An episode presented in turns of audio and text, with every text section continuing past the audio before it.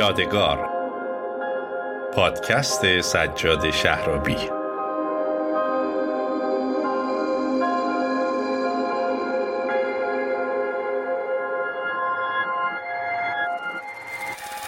سلام وقتتون بخیر. به اپیزود دوم پادکست یادگار خیلی خوش اومدید. همونطوری که تو اپیزود اول گفتم موضوع پادکست یادگار وضعیت زندان و زندانیان در ایرانه و به طور خاصتر در مورد چگونگی و کیفیت امور جاری زندگی در زندان تو این پادکست صحبت می‌کنیم. تو این قسمت می‌خوایم در مورد خرید یا به شکل کلیترش معامله توی زندان صحبت کنیم. معامله تو زندان خب قواعد خاص خودشو داره و طبیعتا تو زندان های مختلف ایران هم این شرایط فرق می‌کنه. اما مثلا در مورد زندان اوین اگه شما زندانی سیاسی یا عقیدتی و یا جز زندانیانی باشی که نهاد بازداشت کنندت ارگانهایی مثل وزارت اطلاعات یا سپاه هستند خب در ابتدای ورود به اوین به طور معمول وارد سلول انفرادی توی یکی از بندهای این نهاد بازداشت کننده میشی. اگه مثلا توسط وزارت اطلاعات دستگیر شده باشی وارد بند 209, 240 و 241 میشی و به طور معمول هم سلول انفرادی. ولی اگه توسط سپاه دستگیر شده باشی وارد بند دو الف میشی. اینا بندای ویژه‌ای که این نهادها یعنی وزارت اطلاعات و سپاه برای خودشون در دل زندان اوین دارن و خب طبیعتا یه حکومت مستقله. یعنی بند 209 زندان اوین که بند وزارت اطلاعات ارتباطی به سازمان زندان ها نداره. کارمنداش مال وزارت اطلاعات هستن غذاش مربوط به وزارت اطلاعات و خب شرایط خاص خودشو داره. تا زمانی که تو سلول انفرادی هستی هیچ چیزی تحت عنوان خرید معامله یا حتی درخواست برای داشتن چیزی معنا نداره. یعنی شما یه دست لباس مخصوص اون بندا رو بهت میدن تو سلول انفرادی هستی. یه پکیجی هم بهت میدن که یه حوله داره مسواک داره خمیر دندون داره و صابون. و خب به اگه بخوای غذا بخوری همون غذای دولتی که بهت میدن رو باید بخوری. در مورد تلفن هم اگه کارشناست صلاح بدونه روزی یا یه روز در میون یه تلفن دو دقیقه‌ای بهت میدن که بتونی با خانوادت صحبت کنی. کارت بانکی هیچ معنایی نداره پول نقد معنایی نداره. اگرم داشته باشه اصلا جایی برای خرید وجود نداره. اما در مورد اتاقای عمومی همین بندا شرایطی خورده فرق می‌کنه. شما می‌تونی یک هفته در میون با خانوادت ملاقات داشته باشی بازم روی نکته تاکید کنم. همه اینا بسته به صلاح دید بازجو یا همون کارشناسته. ولی اگه ملاقات داشته باشی خانوادت می‌تونن در طی این ملاقات ها که یه هفته در میون صورت می‌گیره یک میلیون و 500 هزار تومان به صورت نقد براتون بیارن تحویل مامورین اونجا بدن و اونا تحویل شما بدن. در مورد خریدا هم تو همچین شرایطی می‌تونید با سایر هم اتاقی شریک بشید و یه سری اقلام محدود و سر هفته لیست کنید و به مامور خرید بدین. مثلا اقلامی مثل شامپو و خمیردندون و شیر و آب معدنی و دوغ و کره و پنیر و چیزای اینجوری. تا زمانی هم که شما وقت ملاقاتتون نرسیده و پولی بهتون ندادن مهمون بقیه هستید. یعنی این میزان از رواداری و حسن نیت تو زندان وجود داره. به شکل معمولش اینجوری اما خب نمی‌تونیم خیلی قطعی هم بگیم. شاید بعضی از جاها اینجوری نباشه.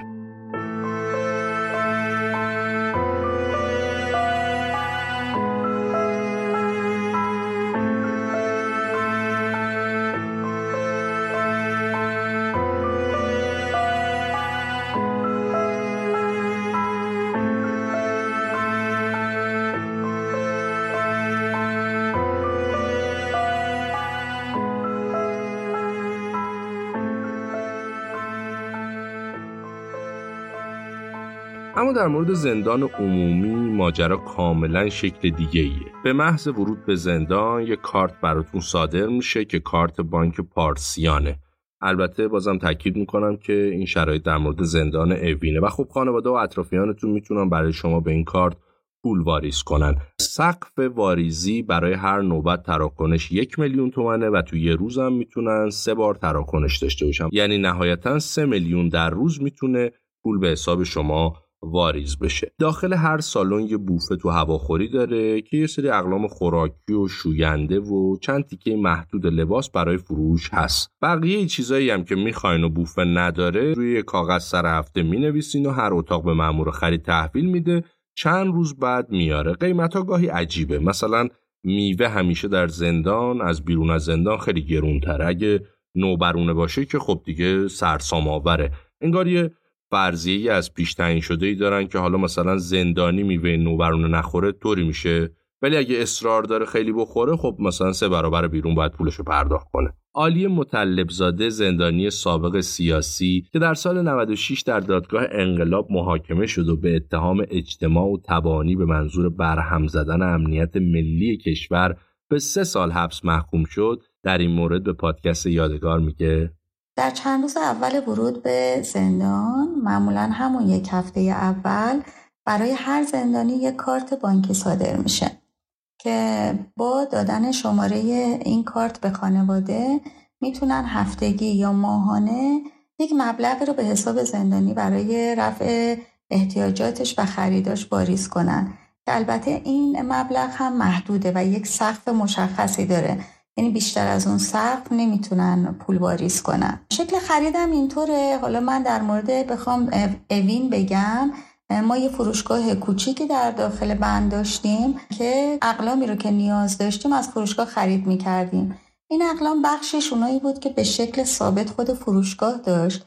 بخشی هم ما هفتگی سفارش می‌دادیم. یعنی میوه, میوه و سبزیجات و یک سری لبنیات و شیر و اینا رو هفتگی بچه ها لیست می‌گرفتن. یک مامور در واقع خرید داشتیم که این لیست رو تنظیم می‌کرد سفارش بچه ها رو به شکل تک به تک اونجا نوشته می‌شد و ارائه می‌داد به فروشگاه و در یک روز مشخص در هفته این سفارش ها می اومد و بچه ها هر کس سفارش های خودش رو می‌گرفت.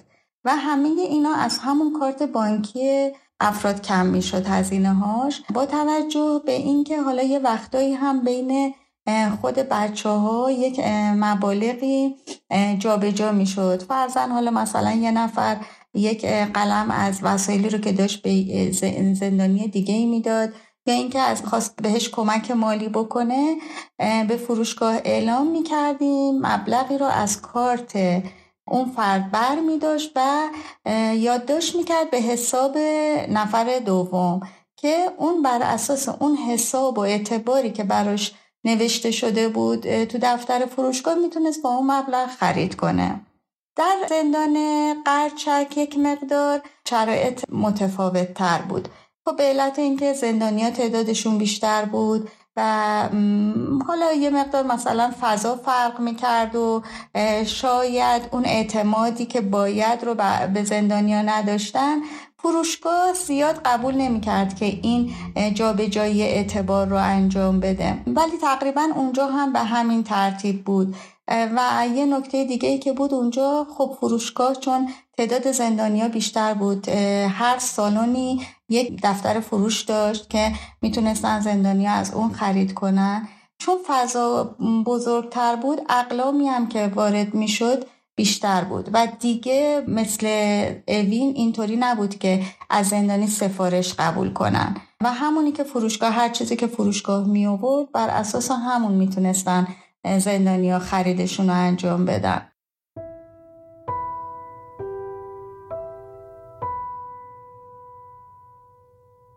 تو ایران زندانم مثل همه بخشای دیگه مملکت برای کسی که پول داره راحت تر میگذره و شرایط همه چی بیشتر مهیاست. یعنی شما می‌تونی مثلا درخواست کاناپه راحتی داشته باشی درخواست تلویزیون 50 اینچ بدی ولی با شرایط ویژه. اول اینکه مأمور خرید قیمت این وسیله رو چقدر گرونتر از بیرون با شما حساب می‌کنه که خب یه بحثه. دوم اینکه اول باید پول به حسابش باریز بشود و بعد یه مدت یه هفته دو هفته اون وسیله رو برای شما میاره. و از همه مهمتر یه نکته وجود داره که هیچکس در موردش بحث نمی‌کنه و جز قوانین نانوشته زندانه.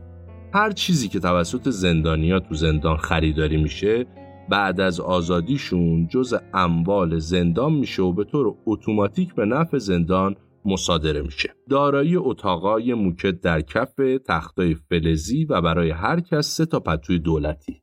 هر چیز دیگه که تو اتاقهای زندان وجود داره از قبیل تلویزیون، کمدها، کشوها، پتوهای دیگه، ملافه، وسایل خوراکی و هر وسیله‌ای که هر اتاقی داره مربوط به خودشونو و زندانیا خریدن. حالا یا زندانیایی که در حال گذروندن محکومیتشون هستن یا زندانیایی که اینا رو خریدن و آزاد شدن و رفتن و دیگران دارن ازش استفاده می‌کنن. در همین رابطه مثلا بگم اتاقای محکومین مالی با ارقام ویژه که معمولا اختلاسگرای دولتیان مثل یه اتاق مجلل با وسایل شیکه. هیچ ربطی هم به شکل نرمال اتاق زندان نداره. چون اونا باور دارن که ما داریم اینجا زندگی می‌کنیم حالا حالا هم قرار نیست آزاد بشیم پس بذار شرایط رفاه کامل رو برای خودمون فراهم کنیم. با توجه به کمبود بودجه شدیدی که سازمان زندان ها داره و اینکه مثلا اگه مثال بخوام براتون بزنم تو غذاهای دولتی ماه تا ماه از گوشت قرمز استفاده نمیشه و حتی تمامی خورشت هایی هم که پخته میشه با گوشت مرغه. طبیعتا روی کمک مالی زندانی ها خیلی حساب میشه و به طور تلویحی خیلی از وقتا زندانی ها مسئول گذران امورات زندان هستند. مثلا 15 خورداده و کولرها همچنان خاموشه هوا هم گرم شده. وقتی اعتراض می‌کنن که چرا کولرها روشن نمیشه میگم بودجه برای سرویس کردن کولرها تخصیص داده نشده. بنابراین یه سری از زندانی ها این بودجه رو فراهم می‌کنن و بعد خب کولرها سرویس میشه و روشن میشه. حتی بعضی از زندانیا تعریف می‌کردن که حکومت از این ابزار یعنی تمکن مالی زندانیان ثروتمند بعضا سوء استفاده های عجیب بیشتری هم می‌کنه. مثلا می‌گفتم وقتی زندان تهران بزرگ ساخته شد با توجه به اینکه تو آزادراه تهران قم قرار داره و آب اون منطقه شوره و به جز بحث شور بودن آب هیچ گونه امکانات و تمهیدات دیگه ای هم برای زندان در نظر نگرفته بودن. حتی اصلا زندان هنوز کامل نشده بود. یه سری از محکومینی رو که می‌دونستن شرایط مالی خوبی دارن به اونجا منتقل کردن اونا هم با هزینه خودشون زندان تهران بزرگ رو آباد کردن. بگذریم. در مورد غذا هم به همین ترتیبه. با توجه به کیفیت پایین غذای دولتی زندان اکثر زندانیا غذای شخصی می‌خورن. شکلش هم اینجوریه که چند نفر چند نفر با هم همسفره میشن و با خرید وسایل مورد نیاز خودشون تو آشپزخونه هر روز غذاشون رو تهیه می‌کنن. البته بعضی از اتاقا آشپز دارن که خب ماهیانه دستمزد می‌گیره و هر روز واسه یه عده غذا آماده می‌کنه. در اپیزود مربوط به مشاغل زندان در مورد آشپزی هم بیشتر صحبت می‌کنیم. اما به جز بوفه که خرید با کارت و پول انجام میشه در موارد دیگه مثل سلمونی، شستن لباس، خیاطی و کارهای دیگه معاملات با سیگار انجام میشه و در بعضی از موارد محدودم به جای سیگار دستمال کاغذی می‌گیرن. شکل ماجرا هم اینجوریه که هر خدماتی که براتون انجام بدن یه نرخ مشخص بر پایه سیگار داره. مثلا برای اصلاح سر و صورت دو پاکت سیگار بهمن یا یه پاکت سیگار وینستون باید بدی. یا برای شستن هر پنج تیکه لباس باید دو پاکت سیگار بدی. و تبدیل سیگارها به پول هم به شکل عرفیش اینجوریه که آرایشگر یا خیاط یا کسی که لباستو میشوره یا آشپز و هر کسی که خدماتی برای شما انجام میده سیگارها رو به بوفه تحویل میده و بوفه در ازای مبلغ توافقی با او حسابش رو شارژ می‌کنه. مثلا میگه تو چل تا پاکت سیگار به من دادی هر کدوم 15 هزار تومن بر میدارم تو به اندازه 600 هزار تومن حساب تو بوفه شارژ شده. قدر این مبلغ می‌تونی بیا یا از بوفه خرید کنی.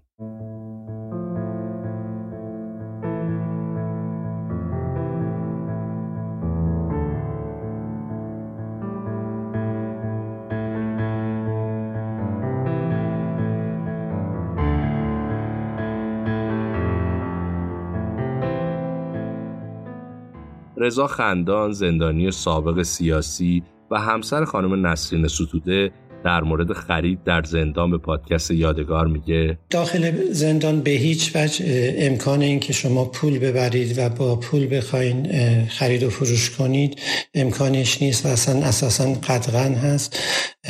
در نتیجه افراد برای خرید از فروشگاه فقط از اون کارت های بانکی استفاده می‌کنن. توی زندان اوین روال بر این بوده که حالا غیر از فروشگاه ممکن بود که شما اونجا به آرایشگاه یا سلمونی مراجعه کنید یا از یه سری خدمات افراد دیگه استفاده کنید. مثلا برای کسی که نظافت راهروها و فضاهای عمومی یا اتاقا رو معمولا افراد خاصی کار می‌کنن. بخواید که پول بدید امکانش نیست. اونا دستگاه پوز بانکی هم ندارن بخواین به اونا پول بدین.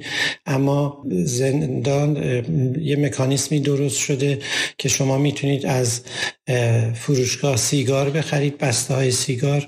هر بسته سیگار یه ارزش مالی مشخصی داره به ازای هر مبلغی که می‌خواین به فرد بدید چند تا پاکت سیگار بهشون می‌دید. در واقع عملا واحد پول زندان شده سیگار و این باعث میشه که افراد همه سیگار در اختیار داشته باشن و کسایی که سیگاری نیستن هم معمولا سیگاری میشن یا اونایی که سیگار میکشیدن سیگار بیشتری می‌کشن هم به دلیل اینکه در اختیارشون قرار داده میشه هم به دلیل اینکه مشکلات زندان رو بخوان با سیگار برای از نظر روحی کم بکنن.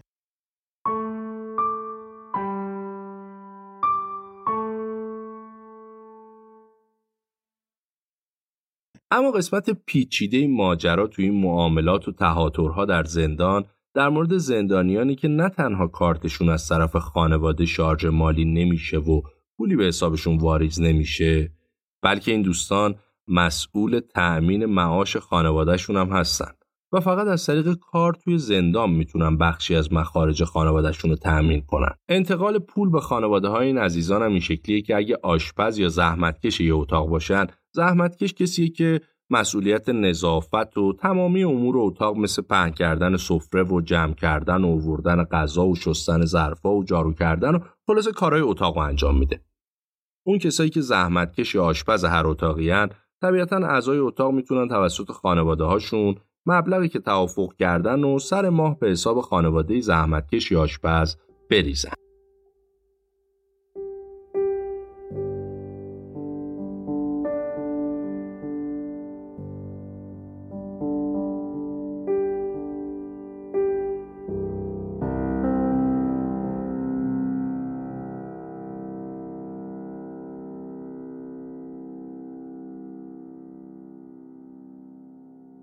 بخش دیگه ای از صحبت خانم عالیه مطلب زادم آماده است که به اتفاق میشنویم. حالا ابتکاری که تو قرچک زندانیا زده بودن و اونطور که شنیدم تو اکثر زندانا به همین شیوه انجام میشه داد و ستد زندانیا بر اساس بس سیگار بود. چون معمولا خب مصرف سیگار اونجا زیاده.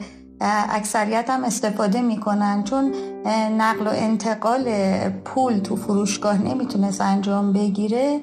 زندانی ها این داد و ستدشون رو با بسته های سیگار انجام می‌دادن.